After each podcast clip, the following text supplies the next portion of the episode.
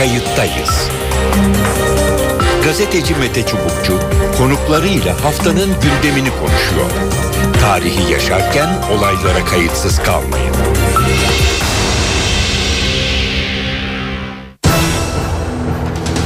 Günler efendim bir kez daha kayıttayız programında beraberiz. Ben Mete Çubukçu. Kayıttayız bu haftanın arşivi olacak bir konuyu konuşuyor. Bu programda bildiğiniz gibi haftanın öne çıkan konusunu ele alıp irdeleyip kayıt düşmek niyetindeyiz ve bunu da yapmaya çalışıyoruz. Bu bölümde Türkiye'nin son bir ayına damgasını vuran gelişmeye yani Gezi Parkı olayına bir nokta koyacağız. Belki de bir virgül denebilir. Yine ama belki de uzun bir süre daha konuşacağımız başlığı mercek altına alacağız. Çözüm sürecinden bahsediyoruz. Gezi Parkı eylemleri başlamadan önce Türkiye neredeyse bu konuyla yatıp bununla kalkıyordu. Ancak eylemler ve polis şiddeti kamuoyunun çehresini başka bir yöne çevirdi. Uzun süre bu konuşuldu. Peki barış süreci ne durumda? O sürece ne oldu? Onu konuşacağız. Barış süreci Türkiye'nin son 30 yıllık makus talihini geri çevirme kapasitesine ve olanağına sahip. Bu sadece Kürt meselesinin çözümü ve barışma değil, Türkiye'nin belki de tümden demokratikleşmesi anlamına gelecek bir süreç. En azından e, bu konuda bu tür yorumlar yapılıyor. E, açıkçası ben de buna katılıyorum. Yani Kürt meselesinin tek başına çözümü diğer yandan Türkiye'nin demokratikleşmemesi düşünülmez. Bu nedenle barış süreciyle Gezi Parkı protestolar arasında e, kimileri paralellik kur, kuruyor. Söylenen şu. Yani barış süreci olmasaydı, silahlar konuşsaydı, ölümler, cenazeler devam etseydi Gezi Parkı talepleri, barışçıl gösteriler, demokratik talepler pek mümkün olmazdı. Belki bundan sonra da bu iki süreç birbirini tetikleyecek ama söylediğimiz gibi barış sürecinin e, ilerlemesi ve Türkiye'nin demokratikleşmesi sanki birbirine paralel süreçler gibi görülüyor. Peki barış sürecine ne oldu? Yürüyor mu? Aksamalar mı var? Ciddi çekinceler, sürecin duracağına yönelik kuşkular söz konusu ya da bu tür demeçler vardı bu hafta. Ben aslında bu noktadan sonra bu süreçten geri dönüleceğini düşünmeyenlerdenim. Evet süreç belki uzayacak, belki zaman zaman aksayacak ama artık bir irade ortaya konmuş durumda. Hafta içine dönelim isterseniz. Hafta içinde Barış ve Demokrasi Partisi ile Kandil cephesinden sürece dair kaygılı açıklamalar geldi. Ilımlı açıklamalar yerini neden kaygılı açıklamalara bıraktı peki? Acaba bu süreçte bir sıkıntı mı yaşanıyor? Merdiven basamakları sağlam değil mi? Sorular bunlar. BDP cephesi ve Kandil PKK'nın sınır dışına çekilme işlemini başlatarak merdivenin ilk basamağının çıkıldığını buna karşılık hükümetin herhangi bir adım atmadığını iddia ediyor ve pratik adımlar gelmesini talep ediyor. BDP eş başkanı Selahattin Demirtaş partisinin grup toplantısında bu sıkıntıların neler olduğuna dair bazı ipuçları verdi. Ne görevsizliği? Roboski katliamı ile ilgili sizin suçlu olduğunuz halkın vicdanında kesinleşmiş zaten. Bu kadar basit ve ucuz hesap içindeler. Roboski katliamının üstünü örteceğini kapatacaklarını zannediyorlar. Sizin adaletiniz de batsın, hukukunuz da batsın, sizin vicdanınız da batsın. Roboski bizim namus meselemizdir. Burada açık açık söylüyorum. Roboski'nin hesabını sormadan süreç işlemez, ilerlemez. Bu kadar net. Tek bir siyasetçi arkadaşım içeride olduğu sürece Tek bir siyasi siyasetçi arkadaşım bu şekilde rehin olarak elinizde olduğu müddetçe asla ama asla bu süreç ilerlemez. Bu da bizim için kırmızı çizgidir. Bunu da böyle bilin. Bu da bizim açımızdan net bir tutumdur. Sayın Öcalan'la müzakere yürüteceksin. Resmen aleni açıkça çıkıp kürsülerde terörist başı bölücü başı diyeceksin. Sormazlar mı sana sen neyin başısın o zaman? Bu dil bu üslup barış getirebilir mi? Demirtaş'ın sözleriydi. Selahattin Demirtaş kısa bir süre önce bir açıklama e, yaptı. E, o açıklamada bir farklı vurgular var. Biraz sonra onu da dinleyeceğiz. E, şimdi bu biraz önceki açıklamaya ek olarak belki asıl istenen şey yol temizliği yani bazı yasal değişiklikler. Kulislerde BDP'nin toplam 100 yasa maddesinde değişiklik talep ettiği bunların 25'inin öncelikli olduğu ifade ediliyordu. E, talepler ve sürecin seyri önceki akşam Başbakan Yardımcısı Beşir Atalay ve Adalet Bakanı Sadullah Ergin'le konuşuldu. Uzun bir aradan sonra hükümetle BDP arasında temas gerçekleşti. BDP'liler yol temizliği taleplerinin en yetkili isme Adalet Bakanı'na iletmiş oldular. Aldıkları yanıt ortamı aslında yumuşatacak cinstendi. Bakan Ergin değişiklikler üzerine çalışıyoruz ıı, dedi. BDP hangi yasaların değişmesini istiyor? Aslında bunlar az çok belli. Terörle mücadele yasasında reform, seçim barajının düşürülmesi, özel yetkili mahkemeler ve koruculuk sisteminin kaldırılması, ayrıca hükümetten meclis kapsamında somut bir iradenin beklentisini de dile getiriyor. Eş başkan daha sonra e, Türkiye'nin dört bir yanında çözüm sürecine katkıda bulunmak ya da bunu anlatmak isteyen akil insanlar e, heyetlerinin bölge başkanlarıyla e, görüştü. E, burada konuşulan konular masaya yatırıldı. Akil insanların Abdullah Öcalan'la görüşmesini e, talep etti. Ama bunun en azından şimdilik mümkün olmayacağı heyet tarafından yani akil insanlar heyet tarafından Demirtaş'a iletildi. Selahattin Demirtaş birkaç saat önce başka bir açıklama yaptı. Ee, biraz daha umut var bir açıklamaydı. Çözüm sürecinin ikinci aşamasının ilk resmi müzakeresini hükümetle gerçekleştirdik dedi.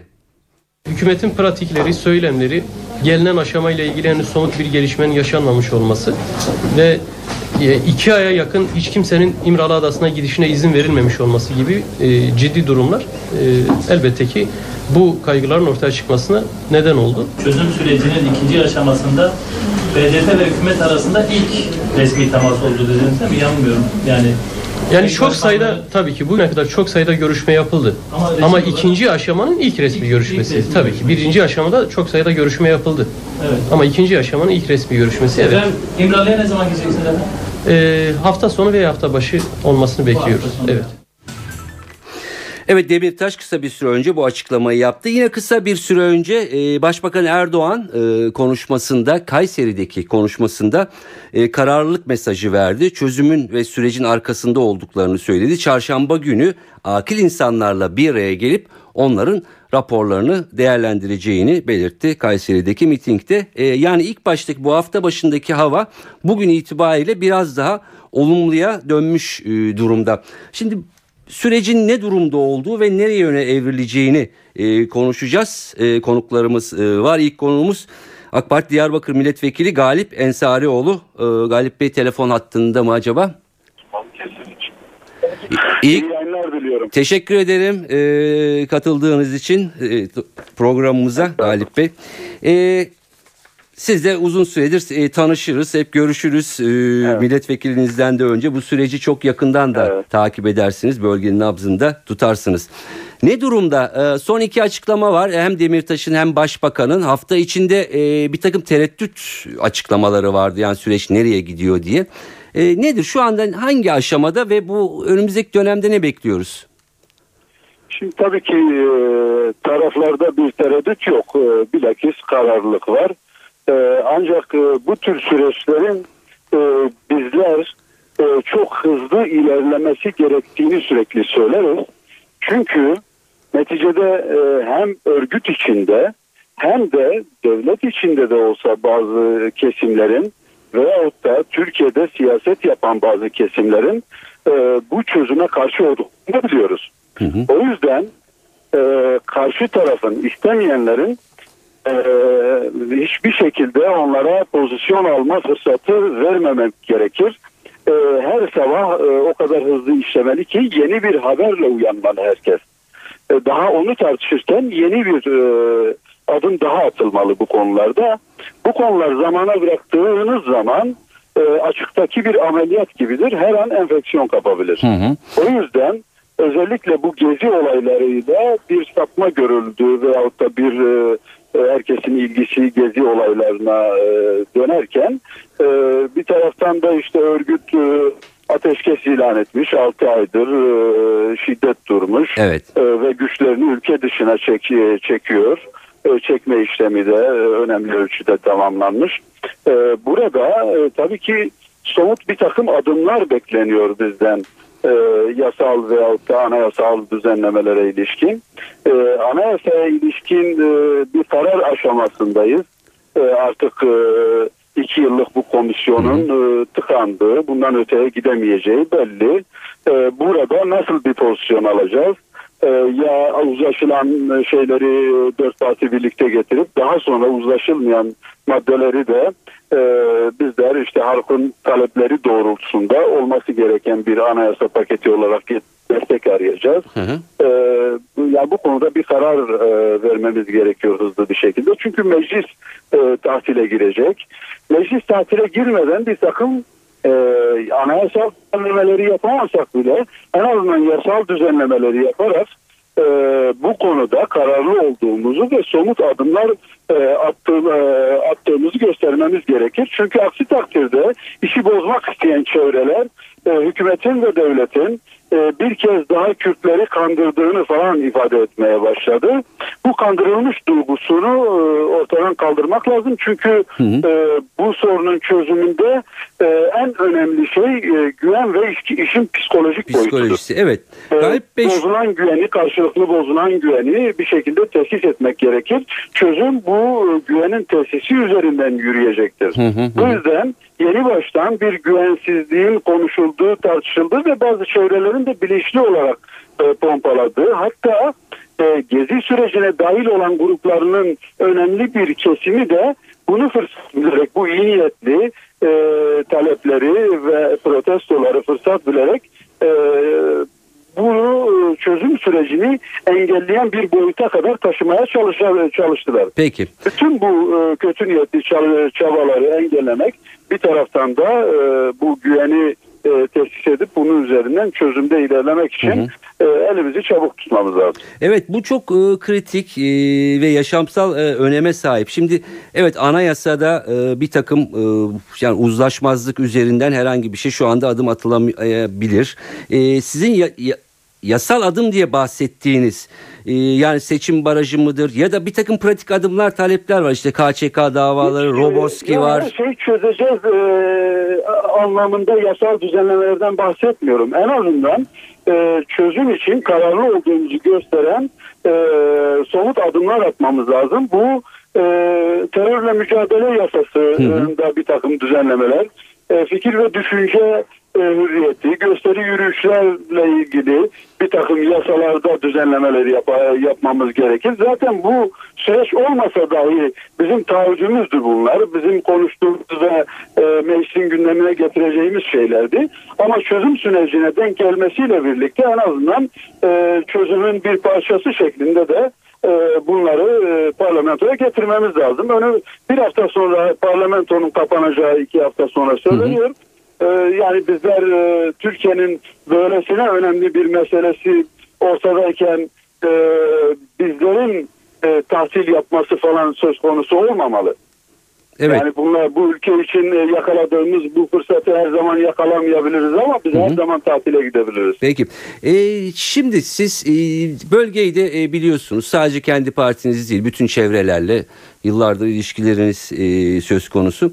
E, bir, bir takım çekinceler de e, geliyor. Mesela şu e, karakol işte e, yapımları daha da arttı. Köy korucuların alımı arttı eleştirileri e, var. Bakın, ne dersiniz bu, bu konuda? Bunlar tabii kendi tabanlarına yönelik bir takım mesajlar veriliyor ama hı hı. E, yeni e, asla yeni e, korucu alımı olmadığı gibi koruculuk sisteminin nasıl çözüleceğine dair de hükümet bu konuyu kendi içinde tartışıyor. Hı hı. Kökten de kaldırabiliriz.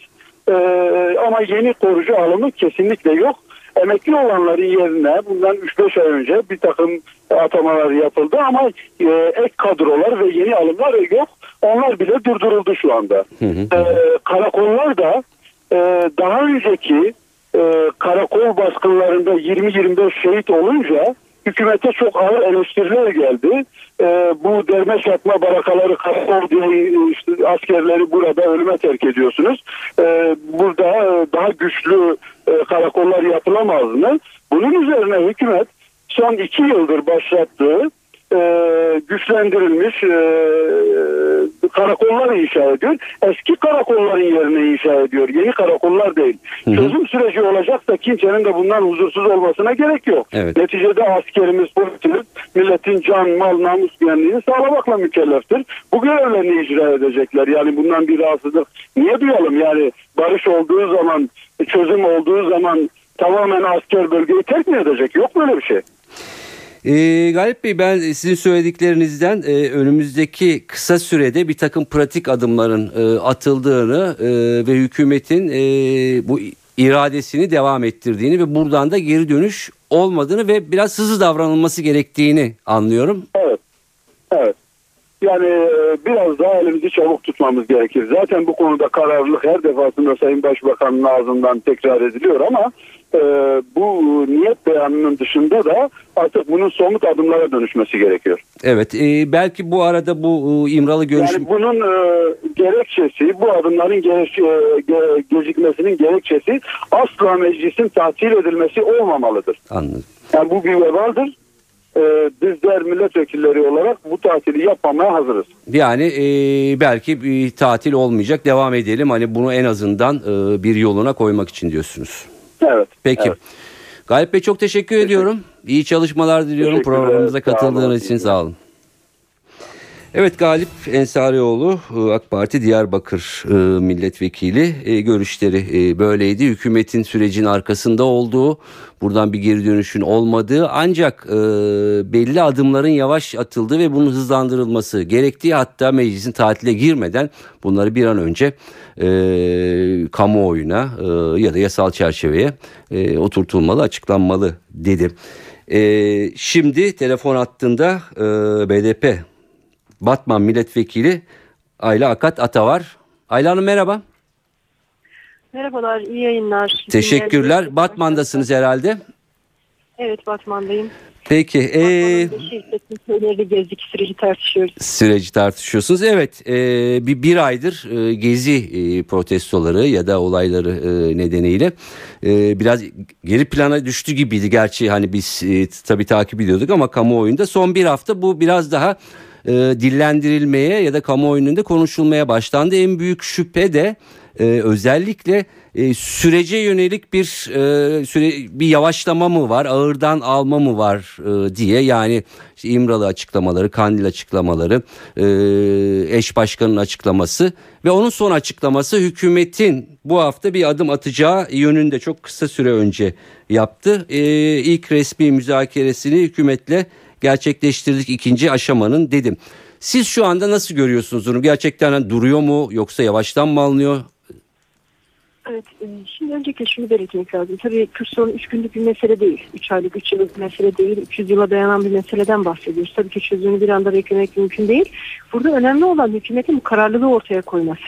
Yani sorunun çözümü için siz bir adım atarsınız. O adımın pratikleşmesi, toplumsallaşması belli bir zaman dilimi alır. Ama siz atılacak adımların arasında bir zaman dilimi koyarsanız zaten toplumun tartışmaya, sorunun kökleri henüz bunu tartışmaya bile, tartışma ortamı yaratmaya bile uygun değildi. Akil insanların yapmış olduğu çalışma şunu açığa çıkardı. Toplumun bir kısmı zaten çok bilgisiz. Konu hakkında bilgisiz. Yani ateş düştüğü yeri yakmış. Özellikle bölge coğrafyasında, Kürdistan coğrafyasında yaşananlar tabii ki hafızalardan silinecek şeyler değil. Ama ülke, ülkenin bir kısmı bundan habersiz Hı hı. bir şekilde yaşamış. Şimdi e, sürecin toplumsallaştığı bir dönem yaşadık. Bu çok önemli. Türkiye Cumhuriyeti tarihinde da çok önemli. Tabii e, çözümün tartışılıyor olması tek başına çok önemliydi. Parlamento bünyesinde bir çözüm komisyonu kurulması e, tabii ki önemliydi.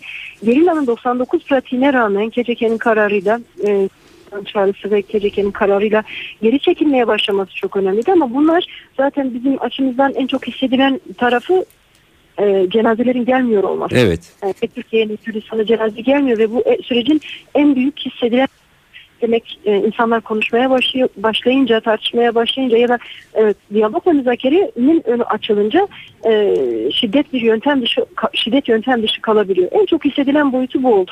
Ama şimdi sürecin başında ortaya konulan bir gerçeklik var. Sürecin aşamaları var. İlk aşama ağır aksak, yanlış, doğru. Bir şekilde ilerledi. Komisyonlar kuruldu. Hani meclisteki çözüm komisyonu ne kadar e, üretebilir Evet. bu ayrı bir konu. Çünkü hani kuruluşu itibariyle de eleştirileriniz var. Muhalefetin yer almaması boyutuyla da eleştirileriniz. Ya da akil insanlar ne şekilde kuruldu? E, içeriği nasıl belirlendi? E, ne kadar e, toplumsal katılım sağlandı? Bu konuda eleştirilerimiz var ama kurulmuş olması önemliydi. E, velhasıl gelmiş olduğumuz nokta itibariyle tamam geri ve geri çekiliyor. Komisyonlar kuruldu ama hani açığa çıkan raporlar var. Bunlar pratikleşecek mi, pratikleşmeyecek mi? Ben yeni anayasa çalışmasının e, 12 üyesinden birisiyim. Hı hı. Çünkü bu anayasa çalışması, mevcut çalışmanın topluma güven verecek bir noktaya ulaşmadığını üzülerek söylüyorum. Esasında Türkiye'de toplumsal barışa hizmet edecek, toplumsal e, diyalog ve uzlaşıyla e, toplumsal barışa hizmet edecek belli başlıklar var eğer uzlaşma sağlayabilirsek. E, bunlardan birisi tabii ki en önemlisi vatandaşlık tanımıdır. Bu ülkenin her vatandaşının kendini bağlı ve sadakatle e, bağlı hissedebileceği e, bir vatandaşlık tanımına ihtiyacı var. Ülke çok kimlikli, çok kültürlü, çok dinli, çok inançlı bir yapıya sahip. Bunun bir bütün içinde barındırabilecek yeni bir vatandaşlık tanımıyla buluşturamadık ne yazık ki. Hı hı. Yine herkese ana dilde eğitim talebi çok önemli bir talep. Ülkenin doğusu açısından, Kürdistan ve coğrafyası açısından çok öncelikli olarak dile getirilen insanların kendi ana dilinde yaşama talebi ve tabii kamusal alanda kullanma talebi var. Hı hı. Bu konuda ne yapabildiniz derseniz ne resmi dil boyutuyla ne e, eğitim boyutuyla biz bu sorunu aşabilmiş değiliz. Bunu tartıştık ama aşabilecek bir noktaya getiremedik. Yine yerel yönetimlerin güçlendirilmesi boyutuyla bizim talebimiz oldu. Demokratik özellik, özellik talebimizi dile getirdik. Ama bu noktada çözüm getiren bir sonuca ulaşamadık, bir uzlaşı aşağı çıkartamadık. Şimdi anayasa çalışması toplum beklentilerinin özellikle Kürt sorunun çözümü ve toplumsal barışın sağlanması tabii özde Türkiye'nin demokratikleşmesi Evet. Türkiye toplumun beklentisi olan bir çalışmaydı. E, bu noktada bir adım atılabilmiş değil. Bakıyoruz Türkiye'nin acil bir demokrasi paketine ihtiyacı vardı. Alt hukuk normlarında özellikle e, demokratikleşmenin önünü açacak e, düşünce, ifade ve örgütlenme özgürlüğün önündeki engelleri kaldıracak bir pakete ihtiyaç vardı. Henüz bu konuda bir adım atılabilmiş değil. Hükümetin dördüncü yargı paketini de gördük ama içinde toplumun hissedebileceği e, bu, bu süreçte gerek ifade gerek örgütlenme özgürlüğünün hedefi olmuş kesimlerin e, onaylayabileceği bir e, metin çıkmadı. Peki A- A- Ayla Hanım şunu şey yapacağım. Ee, bu söyledikleriniz e, çok önemli. Bu süreç içinde e, halledilmesi gereken e, meseleler. E, bir kısmı tartışmanın konusu olan şeyler. P- p- Tam da p- ikinci aşamaya girdik. Evet, Tam o- konusu. Evet. Onu diyecektim. Yani şimdi ikinci aşamaya geldim. Bu söyledikleriniz halledilmesi gereken şeyler ama tabii ki e, bir de pratik e, en azından e, somut e, olmasa bile sembolik olarak e, ortaya konması ve sürecin hani devam ettiğini göstermesi gereken e, noktalar var. Yani burada şimdi kısa sürede pratik hangi adımlar şimdi ikinci aşama deniyor. E, şimdi belli ki anayasa e, işi biraz daha uzayacak. Yani bu birkaç ay içinde çok halledilebilecek bir şey değil. Ama hani bir takım pratik adımlar da var. O beklentiler dile getiriliyor. Evet. Şimdi ikinci aşama dediğimiz şey üçüncü aşamayı e, gerçekleşip gerçekleşmeyeceğini de ortaya koyacak aşama. Yani biz üçüncü aşamaya geçebilecek miyiz yoksa geçemeyecek miyiz? Hı hı. Önemli olan bu noktada atılacak adımlar. Hani kısa vadede ne atılabilir derseniz e, biz anayasa kadar önemsiyoruz. Alt hukuk normlarını e, parlamentonun bu konuda açığa çıkaracağı demokratik iradeyi ve yine yargının yorumunu önemsiyoruz. Bakın bugün yargı çok siyasallaştığı için Türkiye'de herkes düşünce ifade özgürlüğü, örgütlenme özgürlüğü her, he- e, eksenli hedef haline gelebiliyor. Toplumun tüm, tüm, tüm dinamikleri açısından mı geçerli? Öğrenciler, eğitimciler, doktorlar, avukatlar, vekiller yani bu noktada yargının bu siyasallaşması süreci e, en azından parlamentonun e, gerekirse e, bu yaz tatile çıkmayarak açığa çıkaracağı demokratik paketiyle e, bir şekilde toplumun hissedebileceği demokratik siyasetin önünün açılabileceği bir takım düzenlemelere ihtiyaç var. İnsanlar artık konuştuklarından dolayı yargılanmamalılar. Düşüncelerini ifade ettikleri için, örgütlenme haklarını kullandıkları için yargılanmamalılar. Ki biz rahat, serbest bir ortamda anayasa dair her şeyi konuşabilirim, her şeyi tartışabilirim. Evet. Asıl mesele bu. Yani öncelikli bir adım atılacaksa demokratik siyaset kanallarının açılması gerekiyor. Demokratik siyasetin olmazsa olmazı koşulu ise tabii ki insanların düşüncelerini ifade edebilmesi, Hı hı, çerçevede örgütlenebilmesi ve toplumda değişim dönüşüm gücünü aşağı çıkarabilmesidir. Şimdi siz bunun önünü kapatırsanız, engellerseniz tabii ki e, demokratik siyaset dışı yöntemler tekrar açığa çıkabilecektir. E, Evet. o yüzden acil olan e, Sayın Başbakan da ifade ettiği, Sayın Öcalan da ifade ettiği bir gerçek var. E, her iki e, e, ağızdan da bunu duymak önemliydi. Fikirlerin konuştuğu bir dönem. Evet. Eğer fikirler konuşacaksa önce fikirlerin rahat bir şekilde ifade edebileceği, özgür bir şekilde ifade edilebileceği bir ortamı yaratmak lazım. Sayın Başbakan'ın, siyasi iktidarın en büyük sorumluluğu bu. Sadece fikirler konuşsun demek yetmi- yeterli değil. Fikirlerin konuşabileceği siyasal ortamı, e, hukuki ortamı sağlayabilmek için koş, o, o ortamın e, emekçisi olabilmek gerekiyor. En öncelikli olarak atılması gereken adım bu. Bir diğer boyutu var. Ee, Sayın Çubukçu önemli olan mesela şu an biz süreci tartışıyoruz Evet. hakkımızda. Sayın Başbakan son bir hafta içinde yapmış olduğu açıklamalar o kadar rahatsız edici ki hani toplum sürece inanmak noktasında bir gitgel yaşıyor. e, Sayın Öcalan'ın çağrısıyla Onu onu onu soracaktım. Ee, şimdi e, başbakan biraz önceki mitingde kararlılık mesajı verdi. Çözümün arkasındayız dedi. Çarşamba akil insanlarla e, görüşeceğim e, dedi.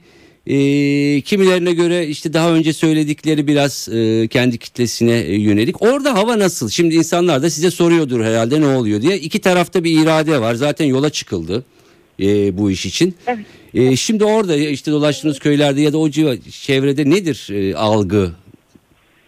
Evet, ben e, son iki hafta içerisinde yaklaşık e, yani 50'nin üzerinde toplantı gerçekleştirdim. Ulaşabildiğimiz kesimi siz tahmin ediyorsunuzdur. Hani bunu binlerle buluştuk. O şekilde ifade edelim. Ama e, Sayın m, Başbakanın siyasi iktidarın şunu bilmesi gerekiyor. Hani Türkiye'nin batısına ya da doğusuna söylenecek sözün arkası, e, arasında bir fark olmamalı. Çünkü hiç beklenmediği kadar, hiç e, izlenmediği kadar Sayın Başkan, Başbakan izleniyor. Ağzından çıkan her söze bir anlam verilmeye e, çalışılıyor. Haliyle, e, haliyle bir e, varsa bir umut bunu besleyecek sözlerin sarf edilmesi bekleniyor. Şimdi e, bu haliyle e, Türkiye'nin batısına doğusuna ayrı bir söz söylemek tabii ki çok e, insanları rahatlatan o samimiyetin var olduğuna inandıran şeyler değil. E, Sayın Başbakan bu sürecin sorumluluğu çok ağırdır. Ama bu sorumluluğu e, taşıyarak e, sözde de eylemde de kullanılan dilde de taşıyarak hareket etmesi gerekir. Burada bir kırgınlığın sebebi olup diğer tarafta küskünlüğün sebebi olmak e, ya da bir tarafta desteklenip bir tarafta desteklenmemek e, çözümü getirmeyecektir. Yıllardır bunların hepsi denenmiş, aşılmış, ne sonuç getireceği bilinen yöntemler. Bugünden sonra olması gereken cesaretle, kararlılıkla, belli bir program ve projeyle, bu program ve proje halkla paylaşılarak, ülkenin tamamıyla. Yani akil insanlar çalışmalarına devam edebilirler. E, ya da raporlarını hazırladılar. Bu komisyonlar e, görevlerini tamamlar. Yeni süreç komisyonları oluşturulur. Sürecin toplumsallaştırılması komisyonları oluşur. Ama süreç belli bir program, plan, program e, toplumun tüm ilgili kesimlerinin bilgilendirilmesi ve şeffaf bir şekilde ve ardı arkasına ara verilmeden atılacak demokratikleşme adımlarıyla e, çözümlenebilecek Hı hı, e, bir hı. süreçtir. Çözüme ulaşabilecek bir süreçtir. Tek ihtiyaç olan cesaret ve kararlılıktır. Kararlılıktır. Peki.